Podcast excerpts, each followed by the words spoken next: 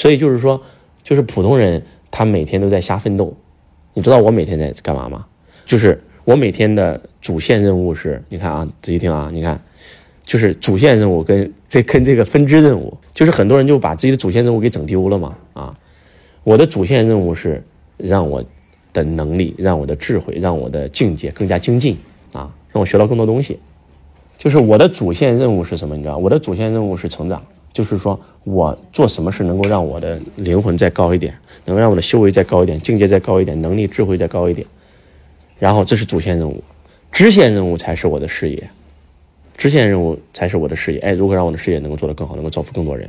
那你知道吗？为了我的主线任务跟支线任务，我每天在干嘛？你可以想象一下啊，就是，呃，这个世界有很多人每天在浑浑噩噩，他不知道他想干嘛；还有一些人在躺平，还有一些人在钻到钱眼里了。只为闷头赚钱，还有一些人就拼命的干，拼命的勤奋，啊，你知道我在干嘛吗？我就仿佛，呃，闭着眼睛走在一个漆黑的路上，然后呢，就是突然有一个机会，我不管它是机会还是陷阱，我都会去触摸它。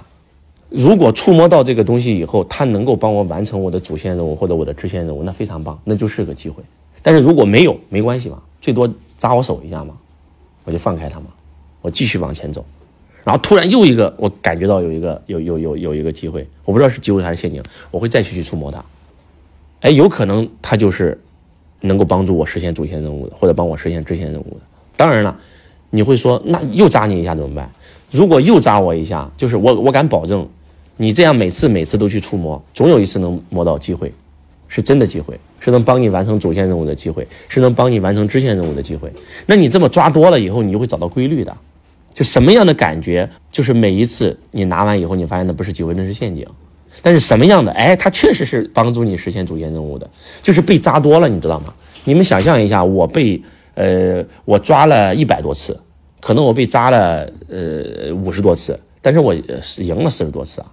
但是等到我再往下抓的时候，我被扎的机会就很小了。为什么？因为我很清晰这件事是机会还是陷阱了，然后现在就抓得很准了。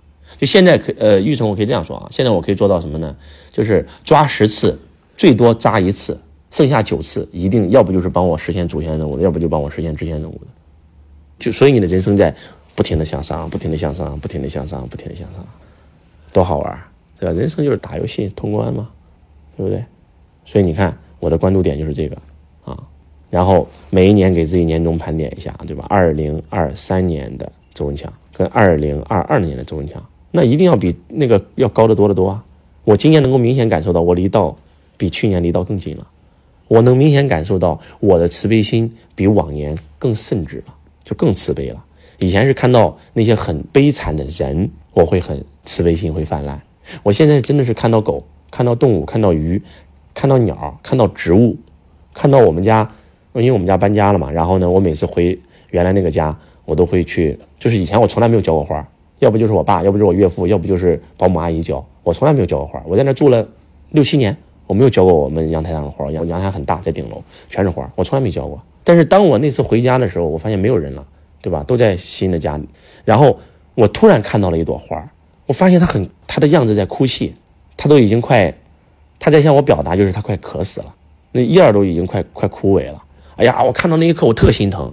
我就觉得，哎呀，哎呀，这个是我疏忽啊！我在这住了七八年都没有关心过他们，而且这个现在都搬新家了，然后就是没有人管他们了。哎呀，我觉得不好，然后我就赶快开始自己浇花，啊，然后呢就做了个决定，就是说，这个不管是跟我爸也好，跟我岳父也好，还是跟家里的人安排也好，就是说，哎，是不是每过一个礼拜就要回来，来浇一次花，就是这样啊。然后你看我们家的狗，我们家的狗也养了将近有五六年了。我以前从来不不关心我们家的狗，你知道吗？然后我现在的话呢，就是我就会很关注它。哎，它冷不冷？它在外面住会不会冷？因为我们家有小孩儿啊，我们又不会养狗，那狗都在外面养，因为有别墅嘛，就在院子里养。那我觉得它会不会冷呢？那么冷，然后给它买身衣服还冷怎么办？能不能把它放到房间呢？啊，放到房间的话呢，这个这个它有时候又不注意，又万一尿房间了怎么办？啊，后来我发现，哎，不会，那还挺好。但是后来我就又看到它了，以后我就又在想，你说它作为一条狗降生在我们家，它就一个人，它多可怜啊！能不能给它找个伴儿？你知道发生了什么事情吗？我给它找了一条母狗，然后你说我拿我拿我以前哪会去做这些事情？我给他找了一条母狗，知道吧？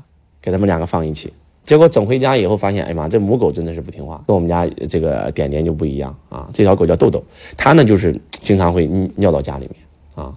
然后我就给他们买笼子，就给他们买隔离舱，然后就把他们放到那个就是冷的时候就把它垫到房子里，就是我觉得比更慈悲了吧，嗯，然后呃悟性会更高了。对吧？你知道我为什么做训练营吗？我把我线下的课搬到了线上做训练营，对不对？你知道我的出发点是什么吗？也是帮助更多的学员。出发点就是，呃，自己也会。就可能很多人会认为啊，那就是我们赚钱啊，我们训练营新产品出来以后，我们集团工资也就翻倍了。其实不是，我做训练营的初心就是，就是假如说，就是有一天我不在了，我这么好的线下课就失传了呀，就没有了呀。我如果把它变成训练营，它可以永远，它可以变成视频课，它可以永远在那里流传。呃，可能过了三十年、五十年、一百年、两百年，这个训练营的课在网上还能帮助别人。我要把我最精彩的东西全部录下来。就今天，如果我有一个就悟到了一个很好的点啊，我会想方设法把它讲出来，帮助更多人。而且我不但会想方设法把它讲出来，帮助更多人，我会想方设法录出来，录出来以后放到网上，大家才能帮助更多人啊。就是以前我悟到了一个很高的点，我就会想方设法把这个点。收藏起来，放到我的笔记本上。比如说这个点，我觉得在王者之道上讲非常好，我就会放到我王者之道课程里讲。牛逼啊！这就能帮我完成工作呀，对不对？听这个课已经很值了。然后这个点，我觉得哎非常好，适合放到信仰课程里面讲，我就会把它放到我的信仰的笔记本里。我然后我不会讲的，我只一定会等到信仰课才会讲的啊。然后呢，再往后就是更高的课，我放到规律里讲。这是在应该在五六年前的我啊。那么两三年前的我是什么呢？我悟到一个点，我觉得这个点非常好，我会怎么办呢？我会直接就在现场讲，但是我不会讲那么透，因为我知道我悟到了这个点，这个点可能呃我悟到的只有百分之二三十、三四十，那个感觉如果说放了以后，等到一年以后再开这个课，那个感觉就会消失，就会枯萎的，就会变小。你能听懂意思吗？然后我把它在台上讲了，比如说我今天开财道课或者开经营之道，我悟到的这个点本来是要放到信仰里讲的，但是我会在这个课程里面讲。讲完以后，通过释放，通过散发，然后通过找这个感觉，然后这个点就会被扩大，就会变成一套体系，甚至会变成一套理论。然后反正也对台下的人也有帮助嘛。我经常说这么一句话嘛，我说，本来这是放到信仰课程里面的内容，今天就拿你们练手了，给你们讲讲。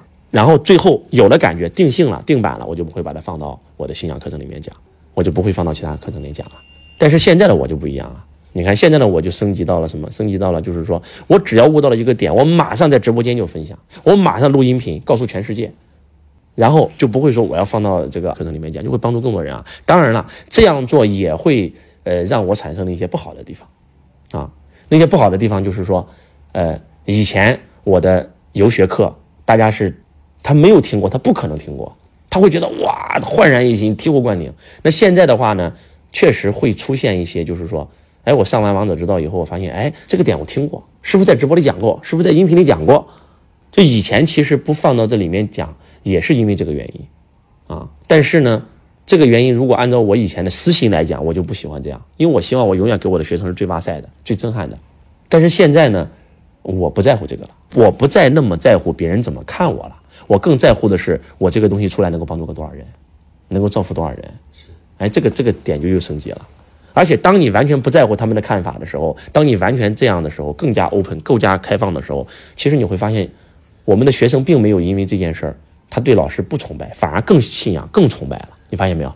反而他线上听了这个点，线下又听了一遍，就落地了，吸收更大了。就是说，就是反正我采访过，我说你为什么报师傅的课？他说：师傅，其实你今天讲的课我都听过，我在线上全听过。啊，当然了，他讲的其实也有夸张的成分，因为在现场课里面一定也有现场生发的，就他再怎么牛逼，他把我的所有东西全听完，把喜马拉雅、把抖音、把快手、把东西、把我的场场直播都看完，他也不可能全部听完，他一定有百分之二三十、三四十的东西一定是新的，从来没有听过的。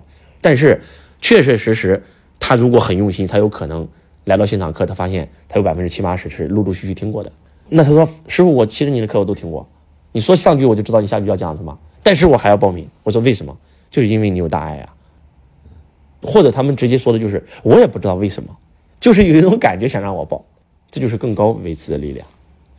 所以现在我每天早上醒来，我就会有一种特别大的这种冲动和欲望，就是想去做一些事儿，比如说看一本书，录一本喜马拉雅，然后录一篇作品，又或者再悟到一个什么点，然后再放到周六的直播里面讲。